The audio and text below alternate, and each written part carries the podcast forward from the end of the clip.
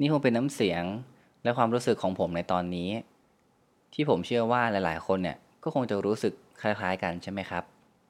น้ำเสียงของความเหนื่อยล้า ท้อแท้ สิ้นหวัง เหมือนชีวิตนี้มันย่ำแย่ไปสมด ทั้งที่เอาจริง ๆ นะครับ นี่มันก็เพิ่งวันที่ 7 ของปีแล้วยังมีเวลาเหลืออกตั้ง 259 วันแท้ๆแต่มันก็ไม่แปลกหรอกครับ ปกติมากๆ เพราะบางเรื่องนะครับที่มันหนักอึ้งเนี่ย มันถูกสะสมมาตั้งแต่ปีที่แล้ว ที่เรานั้นพยายามสลัดมันออกไป ทั้งทางความคิด ร่างกาย พยายามลบลืมมันไป แต่มันก็ไม่หายไปสักที ซึ่งในความเป็นจริงนะฮะ ผมแค่รู้สึกสงสัยนะครับ ว่าอะไรกันแน่คือคำว่าท้อที่แท้จริง และอะไรคือสิ่งที่เรียกว่าท้อไม่แท้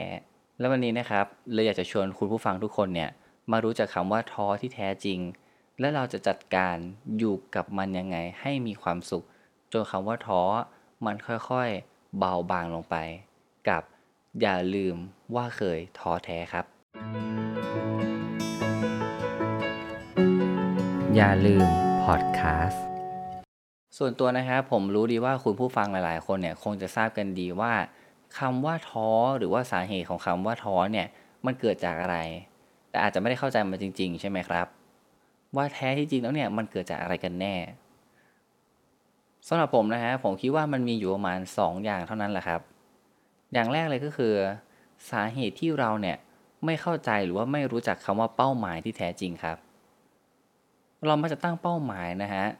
ที่มันดูยิ่งใหญ่ใหญ่เวอร์เกินตัวในบางครั้งนะครับ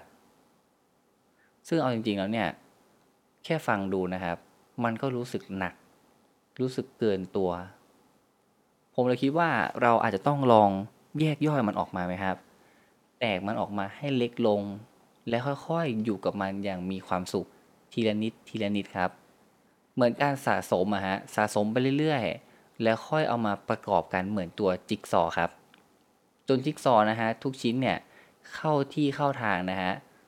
ด้วยความตั้งใจของเรานี่แหละ ไปช้าๆทีละนิดทีละนิด พอมาชัดเจนเป็นรูปเป็นร่างมากขึ้นนะครับ ทีนี้เป้าหมายของคุณก็จะค่อยๆ สมบูรณ์ขึ้น หรือว่าบางทีนะฮะเราก็พยายามมากจนเกินไป ตั้งใจกับมันซะเกินตัว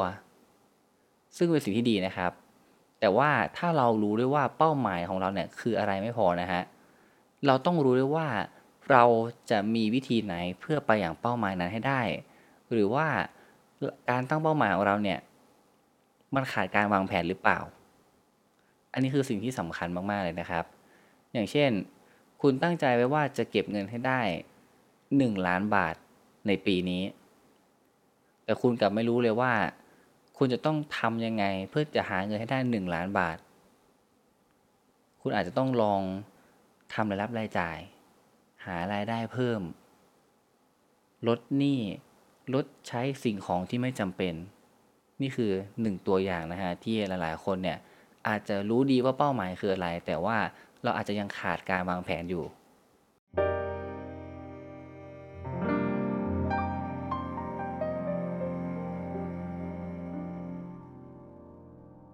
ส่วนสาเหตุที่สองนะครับผมว่าอันเนี้ยค่อนข้างสำคัญเลยนะฮะก็คือเรื่องของความคิดหรือว่าความหวังของเรานั่นเองนะครับ ถ้าเราเหนื่อยนะฮะ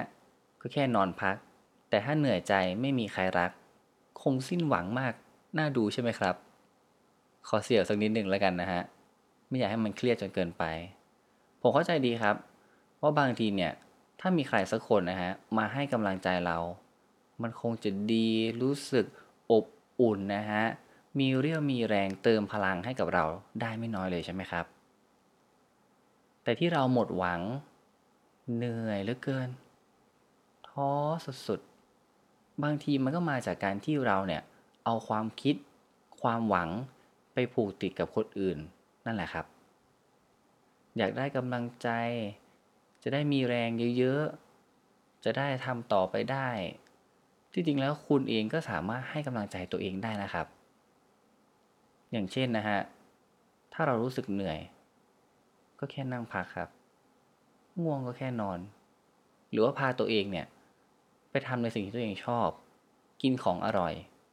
หรือถ้ารู้สึกหมดหวังกับเรื่องที่เราตั้งใจไว้นะครับ และยังเอาความสุขความสำเร็จไปผูกติดกับคนอื่นแล้วก็ ลองคิดแบบนี้ดูไหมครับ เราตั้งใจทุ่มเทอยากจะไปให้ถึงฝัน ไปยังเป้าหมายที่เราตั้งใจไว้เพื่อใครสักคน แต่เราเคยถามคนนั้นไหมครับว่า เขาต้องการสิ่งที่เราทำอยู่หรือเปล่า เขามีความสุขดีหรือเปล่า ที่เห็นเราเหนื่อย จนเราป่วย สุดท้ายเขาต้องมาเหนื่อย ร้องไห้ เสียใจ คงจะแย่มากนะครับ ถ้ามันเกิดขึ้นแบบนั้น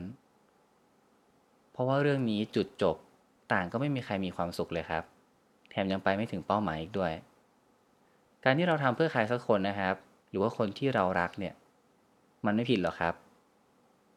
แต่มันจะดีกว่าไหม ถ้าเราหาตรงกลาง แล้วเก็บเกี่ยวความรู้สึกดีๆ ความสุขเล็กๆ ที่ตัวเรานะครับ หรือว่าคนที่เราอยากจะทำให้เขาเนี่ยทำไปทีละนิดครับ ให้ทั้งเขาและตัวเรานั้นยังมีความสุขกับสิ่งที่ทำอยู่ มันคงจะดีไม่น้อยนะครับ ถ้าวันนี้เนี่ยคุณได้เริ่มต้นให้กำลังใจตัวเอง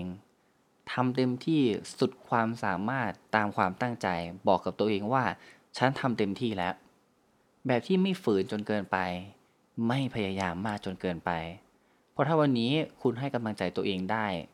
แล้วได้รับกำลังใจ จากคนที่คุณรัก คนรอบข้าง หรือใครสักคนมันคงจะเติมเต็มพลังและความสุขที่มากพอ จนเอ่อล้นนะครับ หนักขึ้นเรื่อยๆจนคำว่าเหนื่อยล้าคำว่าท้อแท้ หรือคำว่าสิ้นหวัง นั้นค่อยๆ จางหายไปคำว่าท้อที่แท้จริงนะครับ เกิดขึ้นจากอะไรหรือว่าคืออะไรเนี่ย ผมไม่รู้หรอกครับ คุณผู้ฟังหลายคนคงจะบอกว่าแหมเกินมาเสมือนรู้เลย สุดท้ายก็ไม่รู้ แต่ถ้าวันนี้นะครับ คุณผู้ฟังเนี่ยรู้สึกเหนื่อย ท้อหมดหวัง ผมขอเป็นกำลังใจให้ทุกคนนะครับ สู้ต่อไปอย่ายอมแพ้ครับ วางแผนให้ด้ดีก้าวไปทีละนิด แต่ก้าวอย่างมั่นคง ถูกวิธีไม่พยายามมากจนเกินไป แล้วสักวันหนึ่งนะครับ เป้าหมายที่ทุกคนเนี่ยตั้งใจเอาไว้ คงจะอยู่ไม่ไกลเกินฝันแน่นอน ก็หวังว่ากำลังใจจากผมที่ตั้งใจส่งไปถึงคุณผู้ฟังทุกคนนะครับ จะช่วยเพิ่มความรู้สึกที่ดีกำลังใจดีๆ ที่มาจากตัวคุณเองที่คุณได้ให้กำลังใจตัวเอง มากขึ้น มากขึ้น จนรู้สึกว่า วันนี้ฉันเหนื่อยน้อยลง ฉันรู้สึกดีมากขึ้น ฉันพร้อมแล้วที่จะไปอย่างเป้าหมายนั้น ลองไปพูดกับตัวเองในกระจกดูนะครับ